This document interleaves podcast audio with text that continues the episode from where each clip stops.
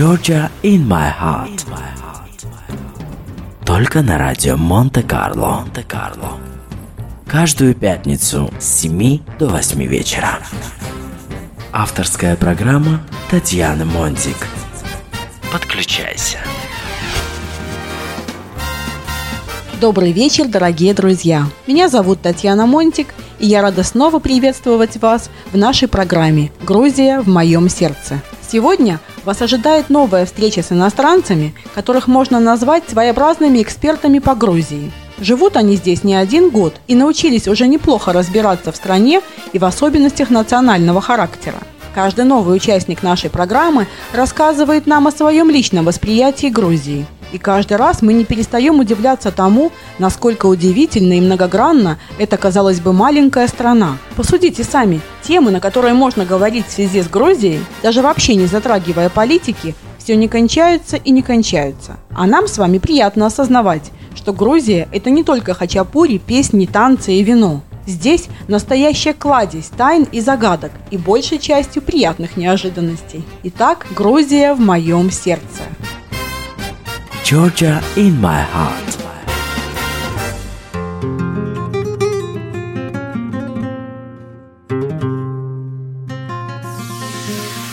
Georgia in my heart.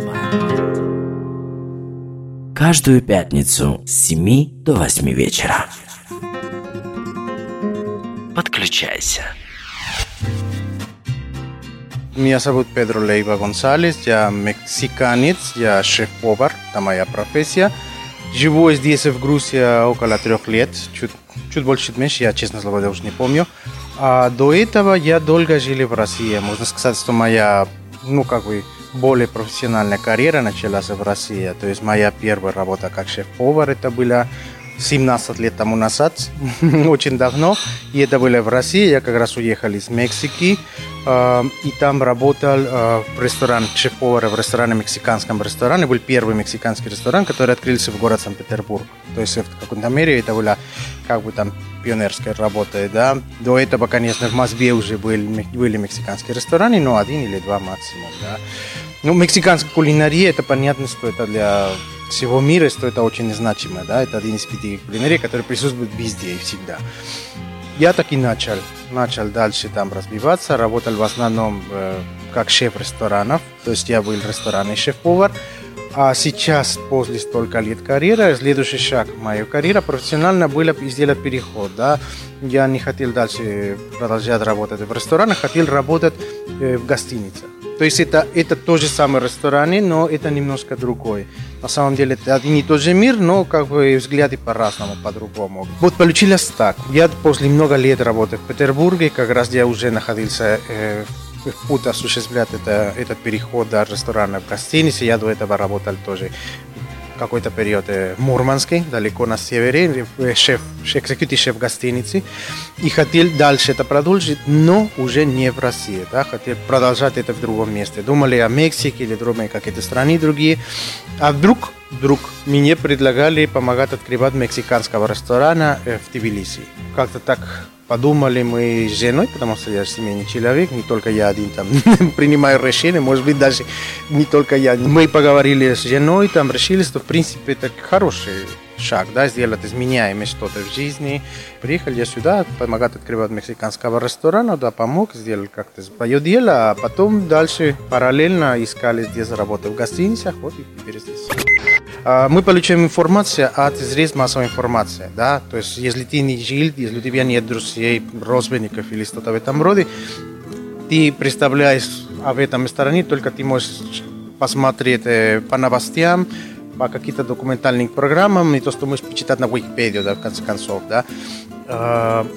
И, естественно, исходя из такого определенного политического момента, который был между Россией и Грузией, я ожидал, конечно, немножко другой, хуже, можно так и сказать, да? Даже не то, что хуже жизни, нет. Я ожидал немножко другой отношение людей ко мне, и даже не то, что ко мне, я иностранец. Ты как иностранец, ты привык, что ты все-таки как-то в другом положении, где ты не находился, да? Но моя семья русская, у меня жена там русская, у меня дети, конечно, не полностью русские, половину, но все-таки как бы, я понимал, что их будут воспринимать как русские. Но ничего такого не было. Я думаю, что такие проявления как бы ненависти или неприязнь к любому представителю другого народа есть везде. Но нет, абсолютно ничего такого не было. То есть это на самом деле это больше игры власти, игры политики, которые нам не сильно интересуют. Да?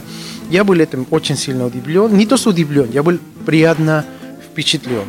Второе, то, что я был очень сильно удивлен, я все-таки житель Мексики. Города Мехико – это огромный мегаполис, это присущи все проблемы, все трудности и все, что может быть плохого, которое ты можешь найти в большом, огромном какой-нибудь город. То есть я к этому не то что привык, но я знаю, что есть такая реальность. Я приехал в Россию, в котором тоже большой город, в который тоже присущи всего этого. Я еще и семейный человек, у меня дочки. То есть для меня личная безопасность, не настолько моя личная безопасность, сколько безопасность моей семьи, стоят на первом плане. То есть я хочу, чтобы они жили спокойно, чтобы я мог жить спокойно, зная, что они где-нибудь гуляют или что-нибудь сделают. Вот почему для меня было настолько важно вот это отношение, которое, да, как они будут себя чувствовать, да, будучи русским, гуляя по Тбилиси. Был очень хорошо впечатлен, даже удивлен, то, что настолько здесь, в Тбилиси, такая безопасность, да, настолько все безопасно, насколько все спокойно и цивильно на улице. В плане профессионально я очень часто сталкиваюсь, я мексиканец, да, и мне говорят, да, мы знаем мексиканскую кухню, я спрашиваю, что знаете, ну и мне рассказывают что-то, которое в жизни не существует, не бывает, да, или которое вообще как бы делается абсолютно не так. Много лет я работал в России, но нельзя отрицать, что в профессиональном плане, кулинарном плане, да, ресторанная индустрия немножко лучше развита. На самом деле там было легче найти хорошо квалифицированных работников. Не те, которые приходят в эту профессию, потому что надо работать, или потому что больше дальше нет лет нечего, или потому что из всех возможностей работы это самое удобное и приятно. Да? И еще есть такая проблема. Да? Здесь, в Грузии, люди консервативно относятся к еде, очень консервативно. Даже внутри своей собственной как бы, кухни национальной, они великие консерваторы. То есть это самое, шаг направо, шаг налево, это уже не то. Да, хачапури должен быть именно так, как должен быть, и только так. Да, и нельзя делать чуть-чуть так, или там придумать что-нибудь, это кощунство, так не должно быть. Это, с одной стороны, хорошо для сохранения своей аутентичности, да, но, с другой стороны, это плохо для развития своей кулинарии. На самом деле, если не развивать свою кулинарию, она будет стоять на месте. Грузины более склонны к быстрому этому росту профессионального. То есть я сейчас окончил, к примеру, допустим, сегодня школу поварскую, который там 2 года ходил туда-сюда, который значит ни о чем абсолютно, да? А я сразу хочу стать шефом. Я знал, когда я начал работать поваром, да, что я стану. Я знал, почему? Потому что я хотел когда-нибудь стать шефом. Но я знал изначально, что это будет не завтра, не послезавтра, не через год, не через 2, не через 3. Да. Я знал, что это просто постепенный рост, постепенная работа, которая меня будет довести до определенной высоты в моем профессии. Это однозначно, потому что я понимал. Вот почему я постарался гулять по миру. Потому что я знал, что это будет зависеть не от того, чтобы я сын чего-то, или потому что у меня хорошие отношения, или потому что я очень красивый, или очень умный, а потому что это зависит только от моего профессиональной квалификации. Только исходя из этого. Да? Нет еще такой понимания, что твоя жизнь зависит от твоего жизненного пути, да, от твоей работы, от твоих способностей. Почему? Скорее всего, потому что это все-таки постсоветское пространство. Родясь в Мексике, в любой стране капиталистического только, ты знаешь, что у меня в жизни ничего не дано. Дано только то, что я могу сам себе достичь. То есть я изначально знаю, что если я хочу много, значит, я должен работать много. Если я не очень многого хочу, можно немножко так полентяйничать. На самом деле, любая ресторанная, гостиничная индустрия в любой стране развита настолько, настолько развита средний слой общества. это те люди, которые ходят по ресторанам и которые создают вот это движение, да. Здесь, к сожалению, может быть, опять исходя из исторических каких-то там моментов, да, вот этот слой не настолько большой. То есть большое количество людей, которые могут себе позволить хотя бы раз обходить по ресторанам, нет такого много. Потом, значит, у нас контингент маленький. Из этого контингента больше половины, 60%, тех, которые будут ходить исключительно в грузинских ресторанах. Почему? Потому что так привычно. Опять же, например, в Мексике, в какой-нибудь стране, если у тебя выходной, холидей, да, какой-нибудь праздничный день, да, ты знаешь, что у тебя будет ресторан забит, потому что все ходят, отмечают на улице, да. И здесь ты знаешь, что если у тебя есть грузинский ресторан, он будет забит.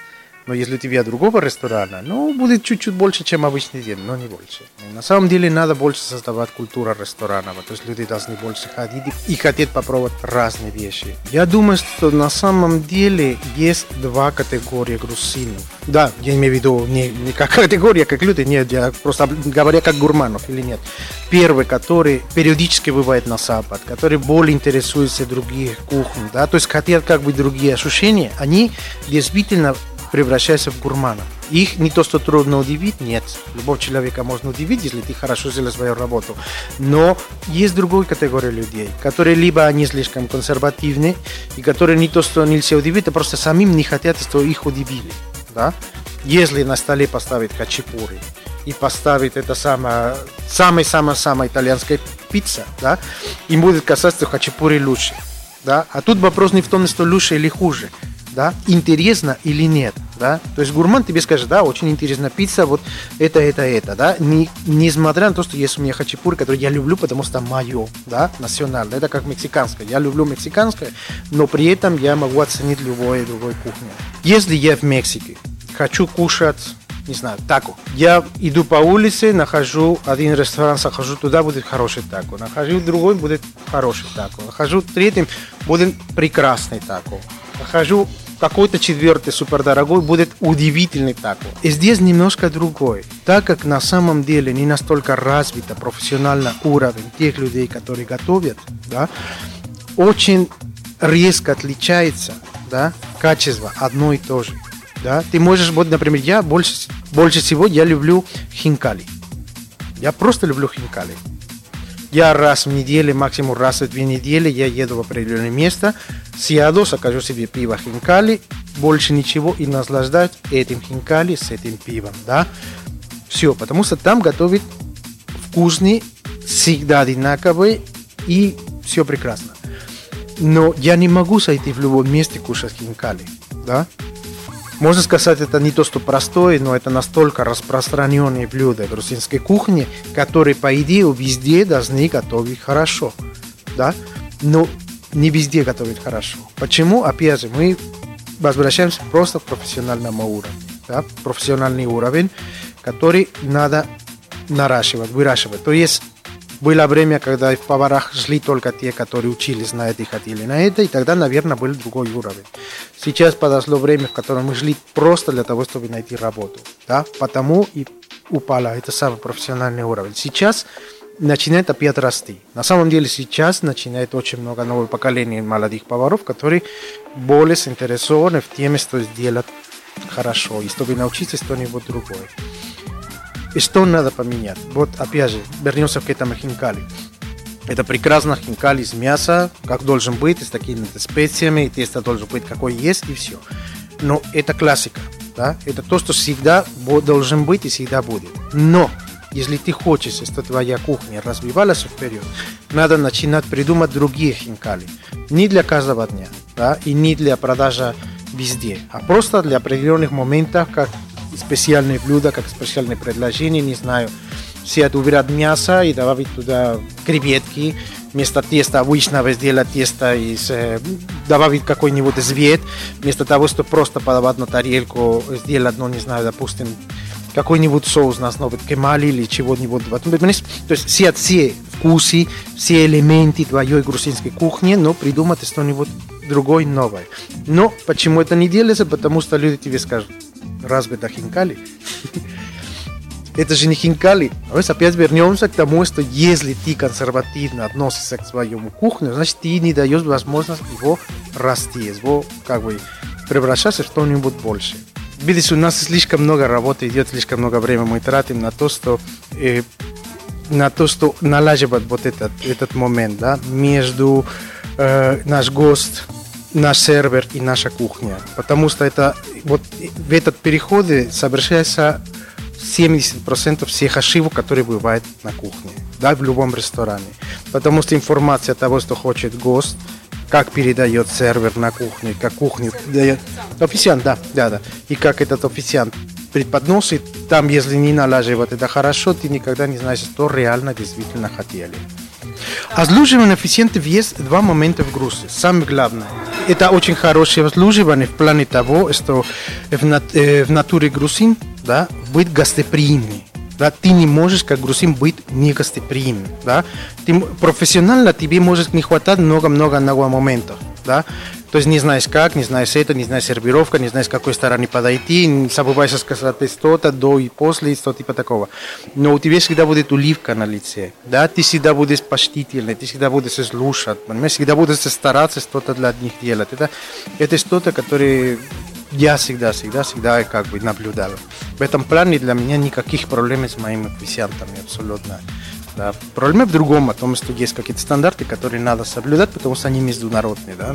Я хочу пожелать грузинам быть более открытыми, да, к новому, новыми вкусами, новыми идеями, да. Я хочу им пожелать быть более открытыми к своей собственной кухне, относиться к ее с уважением, но с желанием ее довести дальше. Да, чтобы росли.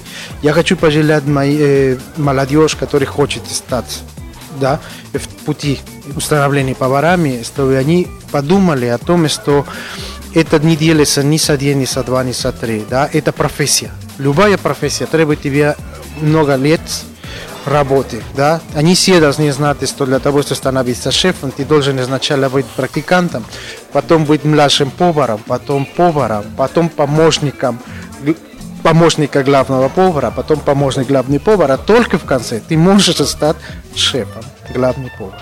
Ustedes oyeron el Radio Monte-Carlo 101.4. Muchas gracias y hasta la vista. Buen provecho. Только на радио Монте-Карло. Georgia in my heart.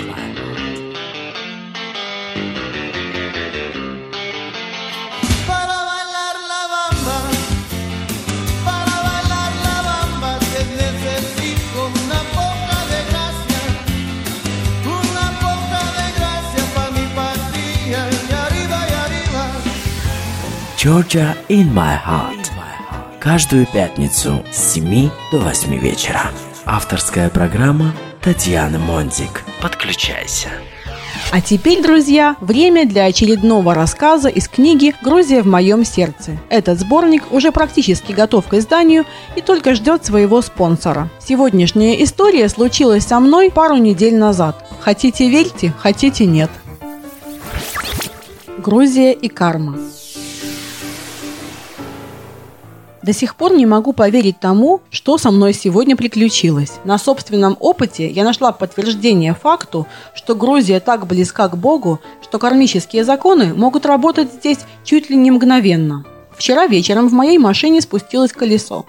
Поскольку было уже достаточно поздно, я оставила машину отдыхать и отправилась домой на такси. Но сегодня от занятия починкой было никуда уже не уйти. Без нее, родимой машинки, мне уже как без рук.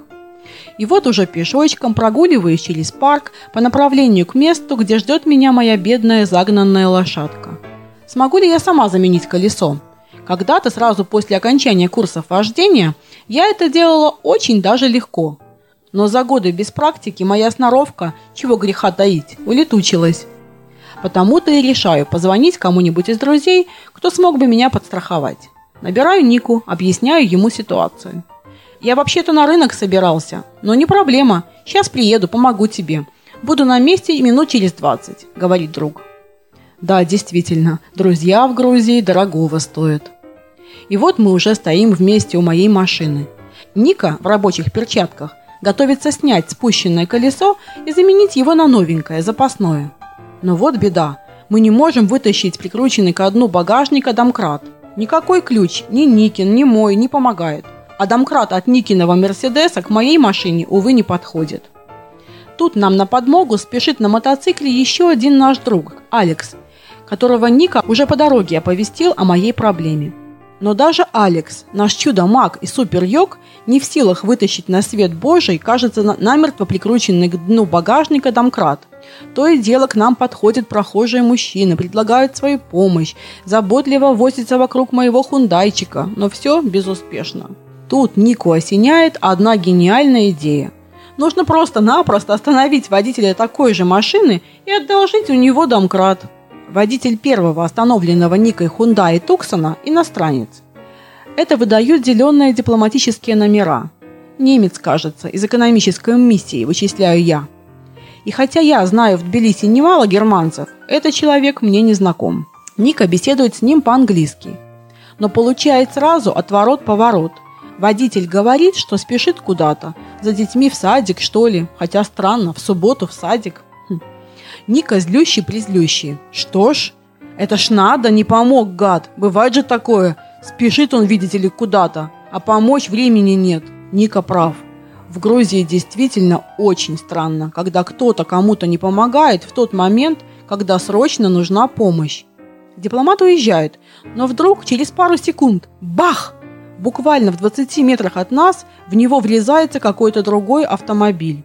Восторгу Ники нет предела. «Нет, ты только посмотри, вот ему наказание! Сразу же! Будет теперь знать, как не помогать! Теперь-то у чувака точно будет время, чтобы дать нам свой домкрат!» Наивный какой этот Ника, думаю я. Но мой друг, полный азарта, уже действительно мчится по направлению к месту ДТП, уточнив у меня на всякий случай, как будет по-немецки домкрат.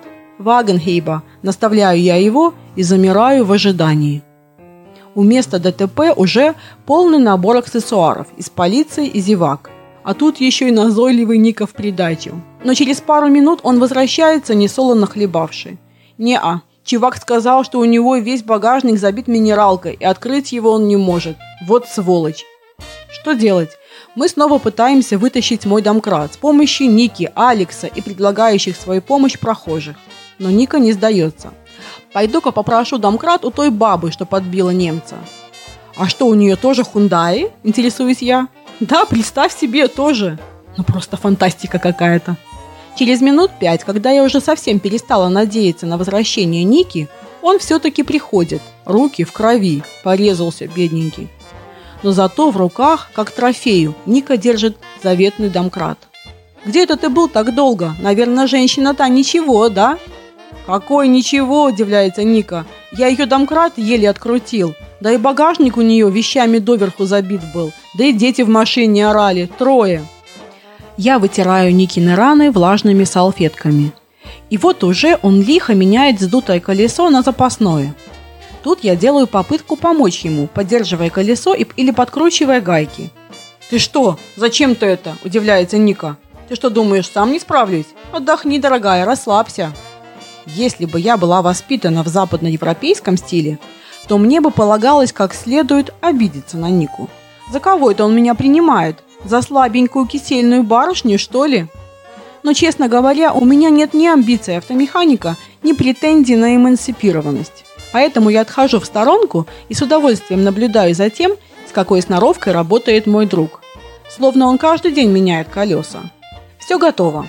Ника с довольным видом осматривается вокруг. И что мы видим? Немец, жертва ДТП, проходит мимо нас с булкой хлеба в руках. Уже даже за покупками успел сходить, надо же.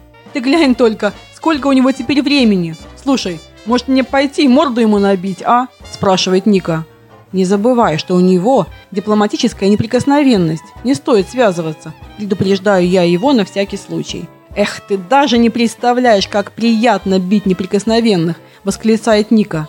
Только вот, блин, полиция рядом, и это, конечно, облом. Но он уже и так наказан. Будет теперь знать, как людям не помогать. Только на радио Монте-Карло. Georgia in my heart.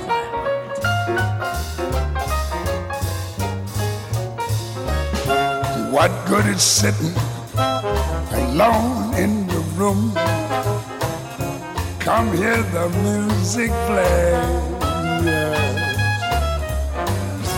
Life is a cabaret, oh chum. Only a cabaret, oh chum. So come to the cabaret.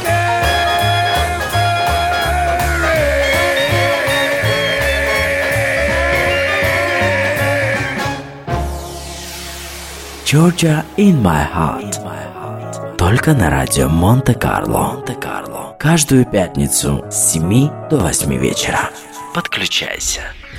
My name is Anthony Sherman. I have lived in Georgia for 9 years. Меня зовут Энтони Ширман. Я живу в Грузии 9 лет и преподаю в Американской Академии в Тбилиси английскую литературу. Моя жена Нино – грузинка. У нас с ней 2 детей, 3 и 6 лет от роду, которые замечательно говорят по-грузински. С моей женой я познакомился 7 лет назад. Почему я приехал в Грузию? Причины этого мне самому до сих пор не совсем понятны. По образованию я педагог. Я работал учителем в Нью-Йорке, откуда я родом. А потом я устал от жизни в этом городе и переехал в Мексику, где работал поваром в одном кубинском ночном клубе. И между делом преподавал английскую грамматику. Именно в Мексике я понял, что я мог бы работать учителем в любой стране мира. Поначалу я объездил весь бывший Советский Союз. И хотя до Грузии я тогда так и не доехал, она все равно казалась мне самой интересной частью этой страны. Затем я получил работу в интернациональной школе в Тбилиси и таким образом попал сюда. И все мои представления о Тбилиси сразу же подтвердились в реальности. Меня очень впечатлила тбилисская архитектура, а также осенняя пора года, цвета и краски, в которых утопает город осенью, спелые плоды гранатов, висящие на деревьях. Все это сразу подкупило меня и заставило проникнуться глубоким чувством к этому городу. Ну а теперь я могу проследить, как изменился Тбилиси за время, прошедшее с моего первого приезда сюда. Тут все стало, безусловно, намного лучше организовано. Например, в сфере бизнеса. Но сейчас здесь намного больше машин на дороге. А для меня это в каком-то смысле печальный факт. Потому что Тбилиси, мне кажется, не приспособлен к этому. И весь этот автотранспорт меняет город. На мой вкус, не в самую лучшую сторону. Например, мы живем недалеко от площади Героев. Когда я приехал сюда впервые, это была просто круглая площадь. А теперь тут многоуровневое движение, и все похоже на Лос-Анджелес. Это, конечно же, в каком-то отношении интересно, но мне не кажется, что это прогресс. Что я как приезжий могу рассказать вам про грузинский характер? Вообще-то, всем иностранцам требуется обычно не так уж мало времени, чтобы разобраться в том, что значит грузинский характер. Но вот что любопытно. Чем дольше я живу, чем ближе узнаю людей, например, семью моей жены, тем больше у меня складывается впечатление, что, может, на самом деле его вообще нет в природе, этого грузинского характера. Но если уж брать некоторые особенности характера в сравнении, то, например, представления моей тещи о том, как надо растить детей, сильно отличаются от моих. И это начиная с вопроса о том, что детям надо надевать, чем их нужно кормить, чем им надо заниматься. И это всегда для нас с женой достаточно проблематично. Например, моя жена часто злится на меня, потому что ей кажется, что я недостаточно тепло одеваю наших детей, даже когда они бегают по дому. И таких маленьких нюансов на самом деле немало. Но я уже не обращаю на них внимания, потому что привык. Я уже действительно чувствую себя здесь как дома. Либо, скажем так, я нашел для себя определенную нишу и людей, с которыми мне хорошо и комфортно. Это и семья моей жены, и мои новые многочисленные родственники, которые в Грузии обычно образуют сильную социальную сеть, и мои друзья, и моя работа, которую я действительно очень люблю. Я счастлив, что я преподаю английскую литературу грузинским школьникам. Я чувствую, что в Грузии любят и понимают литературу. Кому бы ты ни пошел, ты всегда увидишь, что в квартирах у людей очень много книг. И мне это кажется поразительным. Книги для грузин – это очень большая ценность. Но вот в общественном транспорте в Грузии люди, как я заметил, не читают книг. Может, от того, что тут небольшие расстояния, хотя я не раз замечал взрослых с библиями, а детей с айпэдами. Библия, как мне кажется, здесь самая распространенная книга для чтения в общественном транспорте. Я по происхождению еврей, но мне пришлось принять православную веру, чтобы нам с женой разрешили повенчаться. Меня крестили прямо в реке. В в Мцхете. А потом через месяц мы поженились в самой старой церкви Тбилиси – Анчисхати. Что я рассказываю своим родственникам и друзьям о Грузии, для начала успокою вас. Многие из родственников моей семьи до сих пор не понимают, что я живу не в Джорджии, одном из штатов США, а в стране с таким же названием. Но все равно для людей из моей страны Грузия кажется далекой и непостижимой. И иногда некоторые до сих пор спрашивают меня, ну как там дела у вас в России? Для меня всегда очень трудно описывать Грузию тому, кто ее не знает. Некоторые, рассказывая про Грузию, начинают с еды. Когда я говорю про грузинскую еду, я рассказываю, например, что это смесь ближневосточной и русской кухон. Но с культурой все намного сложнее. Да и вообще, вся ваша страна невероятно богата. Я никогда не забуду, какое сильное впечатление на меня произвела Кахетия, когда я попал туда в первый раз. Повсюду было так много ткемали, что их можно было срывать чуть ли не рукой, протянутой из открытого окна автомобиля. И потом ягоды и виноград повсюду. И люди, казалось, сидели только на улице, ели и пили, общались. Я достаточно много путешествовал по миру, но такого я нигде не встречал. Грузинская культура – это грузинская культура. Я не могу ее сравнить ни с чем другим. И чем дольше я тут живу, тем больше я понимаю, насколько мало я понимаю и знаю эту страну. И это, наверное, тоже говорит о том, до чего богата грузинская культура. Человеку надо очень много времени, чтобы постичь всю ее глубину. Вас, наверное, это удивит, но для меня необычайно интересен советский период истории Грузии. Например, архитектура. Меня завораживают некоторые пустующие здания сталинского периода. Я как-то раз делал редактирование одного текста из раздела «Химии». Лаборатория, куда я ездил, находилась в одном научном городке в конце проспекта Важепшавела. Я никогда не забуду, как я ехал туда и видел по дороге все эти домики академии, некоторые из них недостроенные или сгоревшие. Потом мы зашли в лабораторию, где было много пробирок, и все выглядело так, как 50-60 лет назад. И там даже еще остались старые советские телефонные аппараты. Мне трудно описать свои чувства. Я понимаю, что мой романтизм в связи с советским периодом не к месту. Но я до сих пор так и не могу понять, почему же меня так захватывает именно этот период в истории Грузии. Наверняка у меня неправильные коннотации в связи с Советским Союзом, потому что я никогда не жил в этой стране. И я часто спрашивал жену, какова была жизнь в СССР, но ей тогда было, правда, не очень много лет. Для меня же Советский Союз – это меньше всего представление о социальной системе тех лет, а просто какие-то яркие картинки, как, например, на старых советских плакатах, лица счастливых рабочих и все в этом роде. Или станции метро, построенные в советские годы, или статуи, или поездки в провинцию. Помните, смотровая платформа с мозаикой по дороге в Казбеги? Все эти вещи, на меня они оказывают очень сильное воздействие. Я немного разговариваю по-грузински. Несколько месяцев я занимался языком с преподавателем, но потом просто учился на практике. Я даже могу говорить по-грузински со своими детьми, хотя это им не очень нравится, потому что они, наверное, стыдятся моего грузинского произношения. Особенно моя дочь. Она всегда мне говорит «молчи». Мои дети билингвальны. Они одинаково хорошо говорят и по-грузински, и по-английски. Но грузинский достаточно сложный язык, и мне, по правде говоря, очень стыдно признаваться, что я так мало знаю его по отношению к тому времени, которое я уже здесь нахожусь. Вещи, символизирующие для меня Грузию. Первое – это наша квартира на улице Кустава. Мы живем в сталинском доме, построенном после войны немецкими военнопленными. Это большая просторная квартира. Я никогда не забуду, как мы впервые попали туда. Вообще-то это длинная история, там жили наши друзья, но мы потом купили у них эту квартиру, и впервые, когда я попал туда, я подумал, что хотел бы остаться там навсегда. И еще один курьезный нюанс. В Грузии вы нередко заходите в дом, и подъезд может быть ужасно грязным, но вы открываете двери и оказываетесь в шикарной квартире с прекрасной старинной мебелью. Что еще? Это еще заброшенные канатные дороги. Например, здесь, на озере Лиси, рядом с которым я работаю, меня чарует представление о том, что эти канатные дороги могли бы ездить по всему городу. Мне нравится новая канатная дорога в старом городе, но вот те старые, заброшенные, они раньше были повсюду. Даже в Казбеге можно увидеть, что раньше эти кабинки ходили вверх в церкви Цминда Самеба. И последнее. Это картинка, стоящая у меня перед глазами после моей последней поездки в Верхнюю Самегрелов. Мы гуляли в горах и встретили там пастухов, которые живут все лето в своих маленьких избушках. Пастухи пригласили нас к себе и сварили нам свою кашу из кукурузной муки и сыра. Кажется, ее называют эларчи. Подавали они ее нам в деревянных тарелках, разрезая кашу на куски ножом. Мне никогда не забудется запах и вкус той еды. И все это на фоне волшебной природы. Просто изумительно. I'd like to thank Tatьяна Монтик for organizing this interview. I would like to thank Radio Monte Carlo. You've been listening to Radio Monte Carlo 101.4. Только на радио Монте-Карло. Georgia in my heart. Monte Carlo.